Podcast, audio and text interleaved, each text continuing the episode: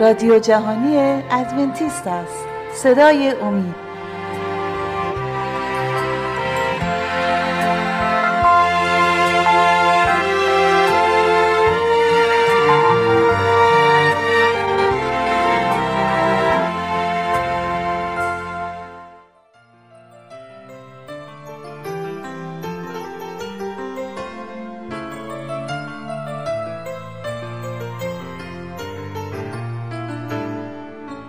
درودی دیگر بار خدمت شما شنوندگان عزیز و ارجمند با سری برنامه های مکاشفه امید در خدمتتون هستیم و موضوع برنامه امروز ما هست جنبش نبوتی در زمانهای آخر. اما قبل از اینکه به بحث امروز بپردازیم می‌خواستم از شما دعوت کنم اگر سوالاتی یا نظراتی در مورد گفته های ما دارید می‌تونید با تماس با شماره 357 99 786 707 از طریق تلگرام اونها رو با ما به اشتراک بگذارید. وقتی به دنیای اطرافمون نگاه می‌کنیم می‌بینیم مردم در پی قاطعیت و امر مسلمی هستند. در پی چیزی که به اونها اطمینان خاطر بده یا خاطر جمعی اونها رو تضمین کنه.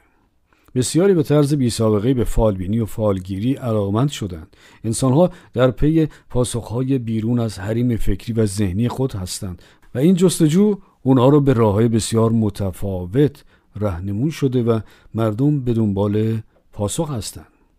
زندگی بسیار دستخوش تشویش و استراب شده و بعضیا در پی عرفان و تجارب ماورای بشری هستند. ولی عیسی در متی 24 آیه 24 در همین مورد به ما هشدار داده. میفرماید زیرا که مسیحیان کاذب و انبیای کذبه ظاهر شده علامات و معجزات عظیمه چنان خواهند نمود که گمراه کنند. این انبیای کاذب وعده تجارب الهی آسمانی به مردم میدن و مردم سادلو وعده و قولهای این به اصطلاح انبیا را که گویی از دنیای دیگر برای آنها پیام و دلگرمی میآورند به قیمت گذافی خریداری می‌کنند. کلام خدا میفرماید آنها انبیای کذبه هستند.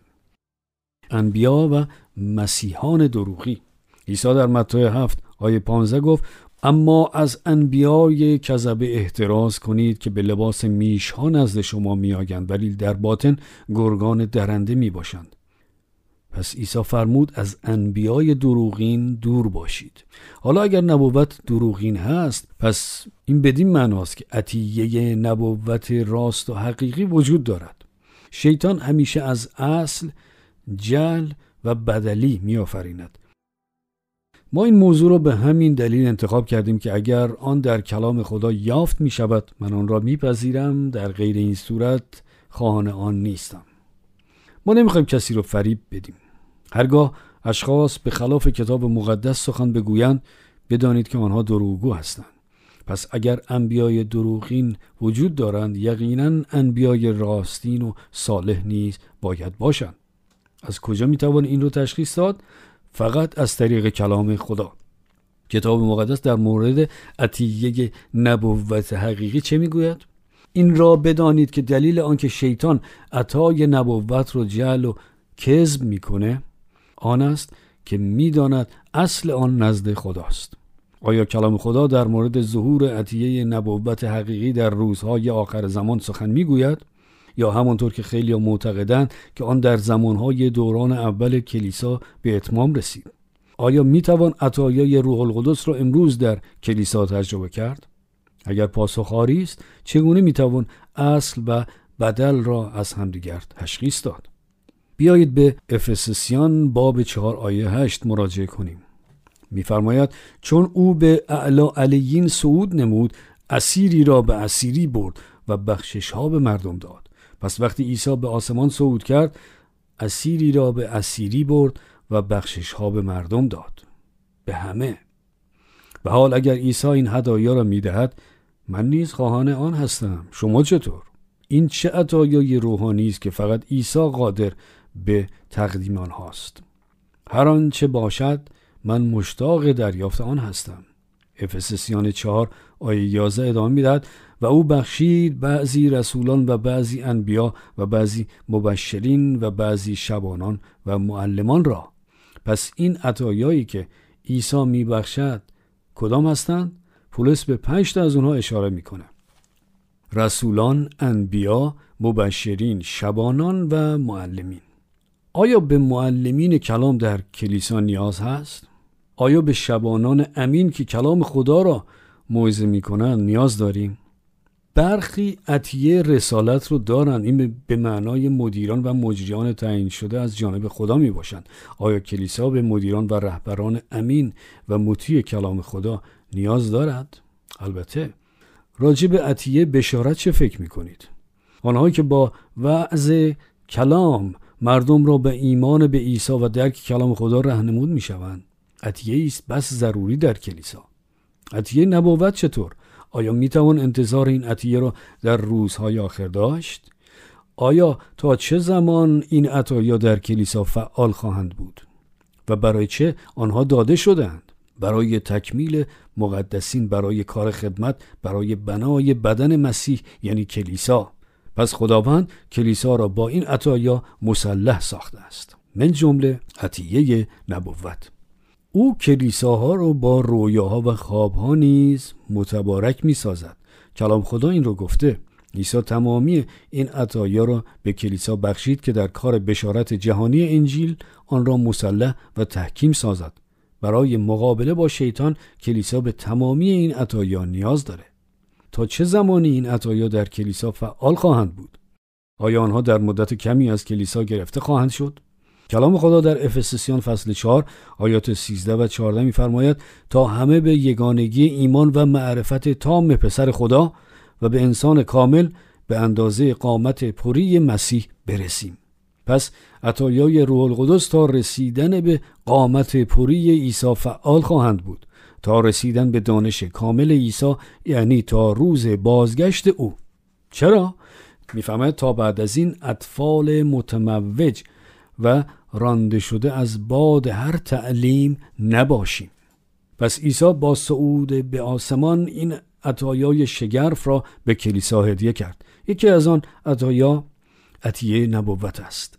در اول قرنتیان فصل یک آیه هفت می‌خوانیم به حدی که در هیچ بخشش ناقص نیستید و منتظر مکاشفه خداوند ما عیسی مسیح می باشید.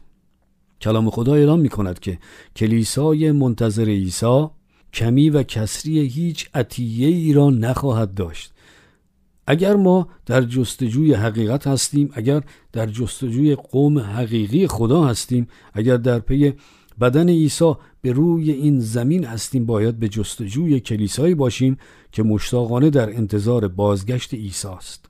این کلیسا باید ادونتیست باشد یعنی در انتظار بازگشت انقریب عیسی باشد.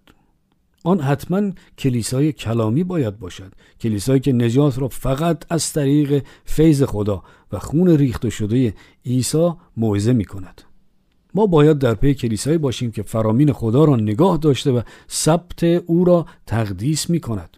به کلیسایی که کلام خدا را جلال دهد. خداوند عطیه نبوت را اعاده خواهد نمود. چون اگر عطیه نبوت را نداشته باشد پس در عطیه ها کم و کسری وجود دارد. ولی کلام خدا فرمود کلیسایی که در انتظار بازگشت عیسی است از هیچ عطیه عقب نخواهد ماند. پس می توان مطمئن بود که عیسی عطیه نبوت را به این کلیسا خواهد بخشید. عیسی وعده داد که عطیه نبوت را در روزهای واپسین احیا خواهد کرد. شاید این است دلیل آنکه مردم به این حد به فال بینان و کف بینان علاقمند شدند و این بسیار خطرناک است. به دو دلیل نخست خطر پذیرفتن جل و کذب. میلیون ها نفر که خواهان تجارب ماور و طبیعی هستند متقبل تجارب جعل و دروغین می شوند. اما دوم مشکوک بودن به این تجارب به حدی که چه کاذب باشد و چه است همه را با هم رد می کنیم. امکان آن هست که به قدری از این موضوع زده شویم که به محض اینکه کلیسای ادعای عطیه نبوت کند ما پا به فرار بگذاریم ما باید جواب این سوال را که چگونه می‌توان اصل را از جعل تمیز داد دریابیم راه حل این است کتاب مقدس به شش راه حل اشاره می کند و وقتی از این طرق با خبر شوید کاذب را از ده کیلومتری هم می توانید تشخیص دهید. در اعداد دوازده یعنی در سفر اعداد باب دوازده آیه شش می‌خوانیم و او گفت الان سخنان مرا بشنوید. اگر در میان شما نبی باشد من که یهوه هستم خود را در رویا بر او ظاهر می کنم و در خواب به او سخن می گویم خب عزیزان قبل از اینکه به بحث جالب امروزمون ادامه بدیم از شما دعوت می کنم که با شماره 357 99 786 707 از طریق تلگرام با ما در ارتباط باشید.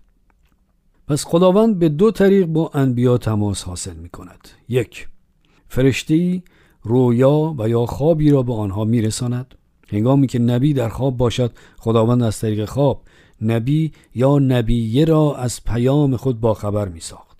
یا نبی در حال بیداری رویایی را دریافت می کرد.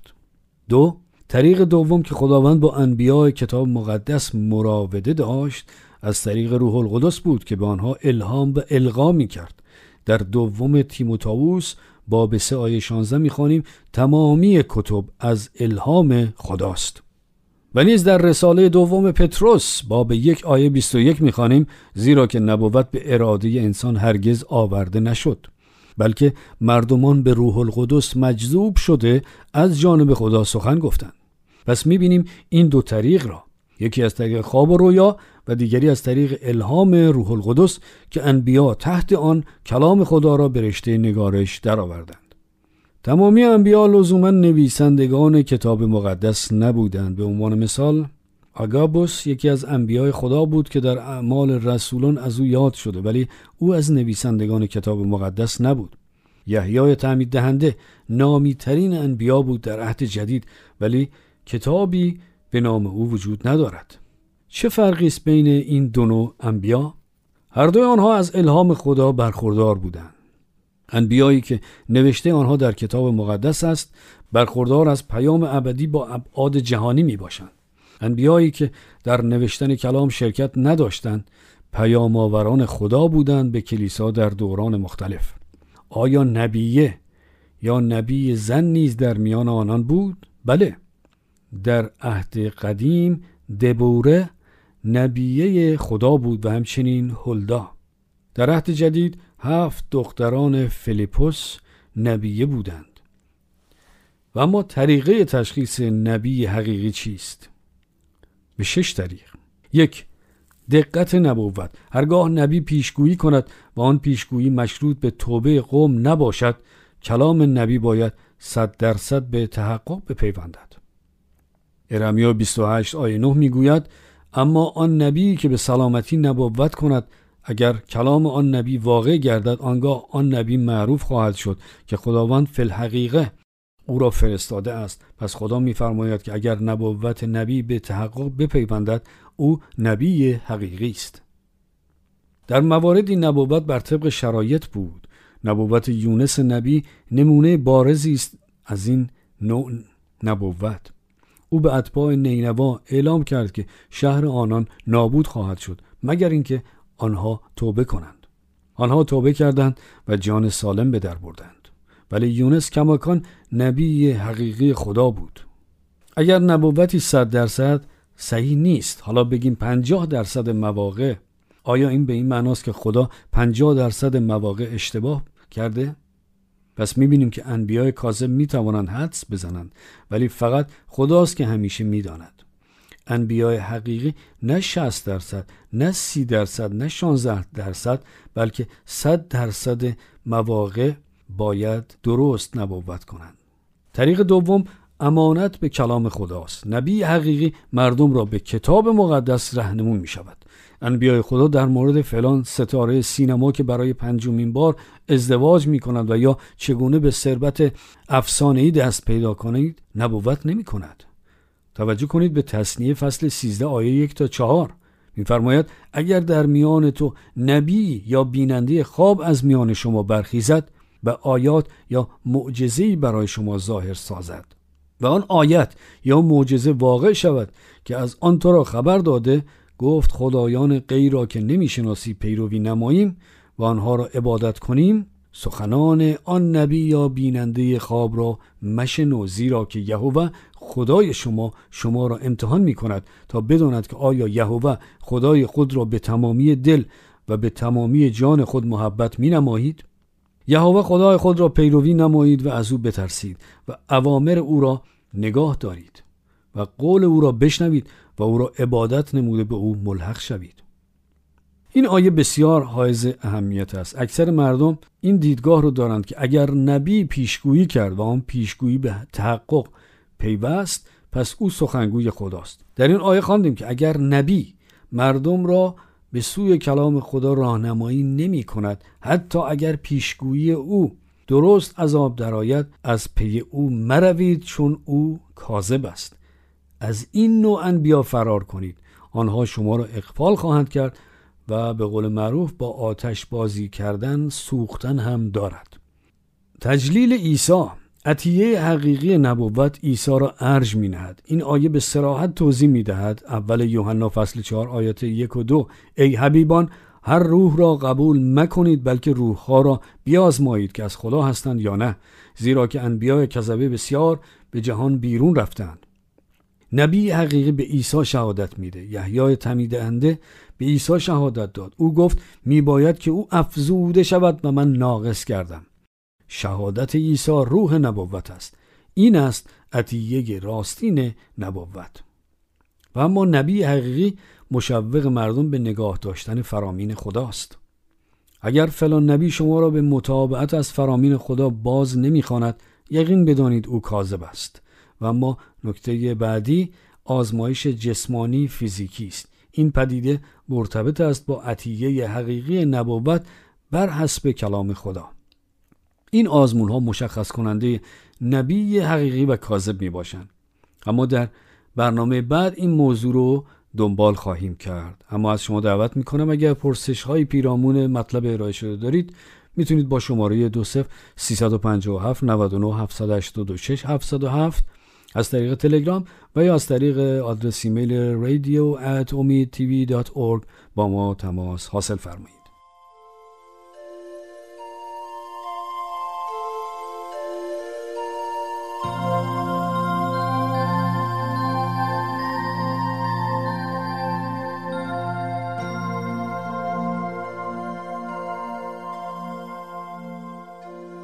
خب عزیزان در این بخش از برنامه همکارم خانم عزیمه مطلبی رو آماده کردند که تقدیم حضورتون خواهد شد. لطفا توجه فرمایید.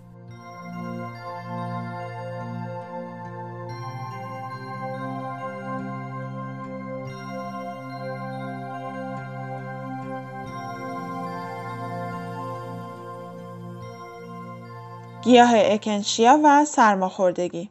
سرماخوردگی گرچه بسیار آزاردهنده ولی به طور کلی بیماری بی خطر و موقتی است.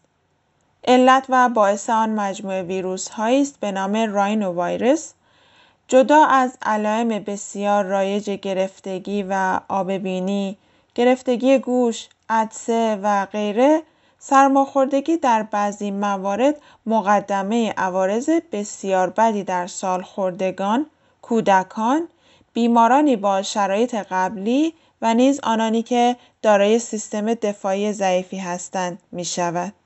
قبل از اینکه به صحبت های امروزمون بپردازیم از شما دعوت می کنم که اگر سوالاتی و یا نظراتی در مورد گفتگوهای ما دارید می توانید با شماره تماس 20357 99 786 707 از طریق تلگرام با ما به اشتراک بگذارید.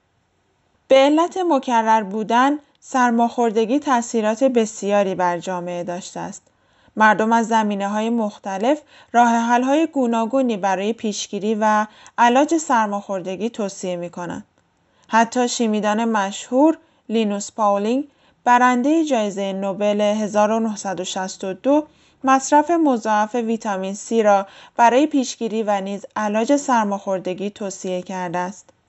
گرچه این ادعاها اثبات پزشکی ندارند بسیاری از مردم میزان بسیار زیاد و گاهی خطرساز ویتامین C را استعمال می کنند به این باور که این طریق علاج سرماخوردگی است. در بعضی موارد میزان مضاعف ویتامین C موجب پیش آمدن سنگ های کلیوی می شود. گیاه اکنشیا نیز به همین طریق مورد توجه بسیاری در مورد پیشگیری از سرماخوردگی قرار گرفته است. اکنشیا برای اولین بار توسط سرخپوستان قاره آمریکا برای مداوای های گوناگون و نیز التیام جراحات استفاده می شده. این نوع مداواها از قرن 19 برای درمان های عمومی به کار گرفته شده است. در سال 1960 همزمان با توسعه بازار داروهای متمم، اکنشیا بار دیگر به عنوان داروی علاج سرماخوردگی از محبوبیت عموم برخوردار شد. ولی خواص درمانی آن کماکان زیر سوال بود. چندین آزمایشات در اروپا در این زمینه انجام گرفت. این تجسسات عمدتا به حمایت تولید کنندگان این ماده صورت گرفت. این آزمایشات به طریق بسنده و علمی انجام نشد که درصد احتمالی آن برآورد شود. در این آزمایشات انتظار می رفت که اکنشیا قادر به برانگیختن و تحریک سلولهای دفاعی بدن و در کل بهسازی سیستم دفاعی یا ایمنی می باشد که متاسفانه این بدیهی پنداشتنها تاثیرات آنچنانی در نتایج این آزمایش ها نداشتند. تجسس کلینیکی و تنظیم شده دیگری در بین سالهای 2002 و 2004 به منظور پژوهش تأثیرات اکنشیا بر عفونت‌های راینوویروسی و سرماخوردگی و علائم آن به انجام رسید. این تجسس بسیار کامل با شرکت داوطلبان کافی برای دقت هرچه بیشتر در نتایج که گروهی از طریق دریافت مقدار Echinacea و نیز گروه دیگر با دریافت فقط شبه دارو با ویروس راینو تزریق شدند. در ضمن در این نوع آزمایشات به حد بسیار زیاد از درصد احتمالی بودن نتایج پیشگیری می شود. داوطلبان با راینو ویروس آلوده شدند. دریافت کنندگان اکنشیا و آنهایی که فقط شبه دارو را دریافت کرده بودند مقایسه شدند. علائم با هم تطبیق شدند. سیستم دفاعی هر کدام از داوطلبان سنجیده شد و نیز مقدار کافی افشوره اکنشیا برای تضمین مواد فعال آن در این آزمایش استفاده شد. قبل از اینکه به ادامه صحبت های امروز بپردازیم از شما دعوت می کنم که اگر سوالاتی و یا نظراتی در مورد گفتگوهای ما دارید می توانید با شماره تماس 20357 99 786 707 از طریق تلگرام آنها را با ما به اشتراک بگذارید. نتایج این تجسس نشان داد که آمیزه اکنشیا قادر به پیشگیری از سرماخوردگی نبود و نیز نشان داد که علائم و واکنش های سیستم دفاعی بدن رقم همه ادعاها هیچ گونه پیشرفتی با دریافت اکنشیا نشان نداد. ولی باید یادآور شد که این تجسس صرفا در مورد ویروس سرماخوردگی انجام شد. بنابراین نتیجه گیری اجمالی اثرات اکنشیا در مورد ویروس های دیگر در حال حاضر امکان پذیر نیست. برای آنانی که با نتایج این تجسس مخالفت می کنند، لازم است که دیدگاه و نظرات خود را همانند این تجسس از طریق آزمایشات بسیار موثق علمی به انجام رسانند.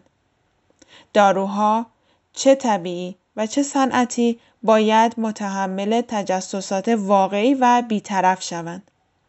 برخی از آنانی که به امور سلامتی بسیار آگاهند به این اعتقاد هستند که هر چیز طبیعی طبعا باید مفید باشد. این نوع نظریات بسیار کلی و پهناور اغلب فاقد شواهد و برهان می باشند. زیرا دارویی که از منابع طبیعی تهیه می شود لزوما کافی نیست. در هنگام آفرینش خدا به والدین اول نسل بشر فرمود که میوه ها و غلات برای خورد و خوراک شما مقرر شده. چندی بعد خداوند سبزی ها و گیاهان را نیز به آن افزود. خدا نفرمود که گیاهان برای علاج و مداوای بشر آفریده شدند. ما می‌دانیم که برخی از گیاهان خصوصیت التیام و پیشگیری را دارند که نیز دنیای پزشکی از آن واقف و به آن بسیار متکی است ولی کماکان باید اقلانی عمل کرد. تجسسات و پژوهش های موثق و تایید شده را به جای ادعاهای بیپایه و اساس دنبال کردن کمی درایت می خواهد. نمی توان انکار کرد هنگامی که برخی از مردم با استفاده از مداوای طبیعی خود را بهتر حس می کنند ولی این به تنهایی اثبات سمربخشی آن برای عموم نیست. در این برنامه ها تاکید دائم ما تغذیه گیاهخواری است. این تاکید مبنی بر تجسسات و های بیشماری است. ولی ما کماکان از هر گونه توصیه علاجی چه طبیعی و چه غیره بدون شواهد موثق علمی خودداری میورزیم. در غیر این صورت اعتبار اطلاعات ارائه شده را به مخاطره میاندازیم. در عین حال ما خاطر نشان می کنیم که هدف این برنامه ها صرفاً آموزشی است و نه درمانی. ما قصد جانشین شدن وظایف پژوهشی خود شما را نداریم. ما همیشه شما را تشویق می کنیم که در هر مورد بهداشتی و سلامتی با پزشک معالج خود در تماس باشید و نیز از هر گونه تشخیص و یا تجویز دارویی و درمانی قویا خودداری میورزیم. برگردیم به موضوع پیشگیری از سرماخوردگی. ما رعایت امور نظافتی و پاکیزگی را توصیه می کنیم. به هنگام سرماخوردگی، استراحت، آشامیدن آب کافی، تغذیه مغذی در مراحل التیام بسیار مؤثر می باشند. مداوای بسیار ساده در کاستن شدت علائم بسیار کاری است. اگر علائم شما بسیار شدید و آزاردهنده می باشند، به خصوص در مورد سالمندان، کودکان و آنهایی که با مشکلات سلامتی دیگری مواجه هستند، بیدرنگ با پزشک خود تماس بگیرید. از شما عزیزان دعوت می کنم که اگر های پیرامون موضوع ارائه شده امروز و در کل مطالب مطرح شده در این برنامه ها دارید می توانید با شماره تماس 20357 99 786 707 از طریق تلگرام و یا از طریق رادیو ادساین امید تیوی دات با ما تماس حاصل فرمایید.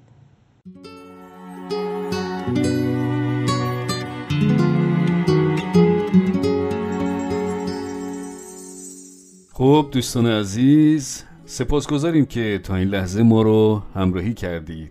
امیدواریم که برنامه امروز هم مورد توجه و استفاده شما قرار گرفته باشه. تا دیداری دیگر و برنامه دیگر خدا نگهدار.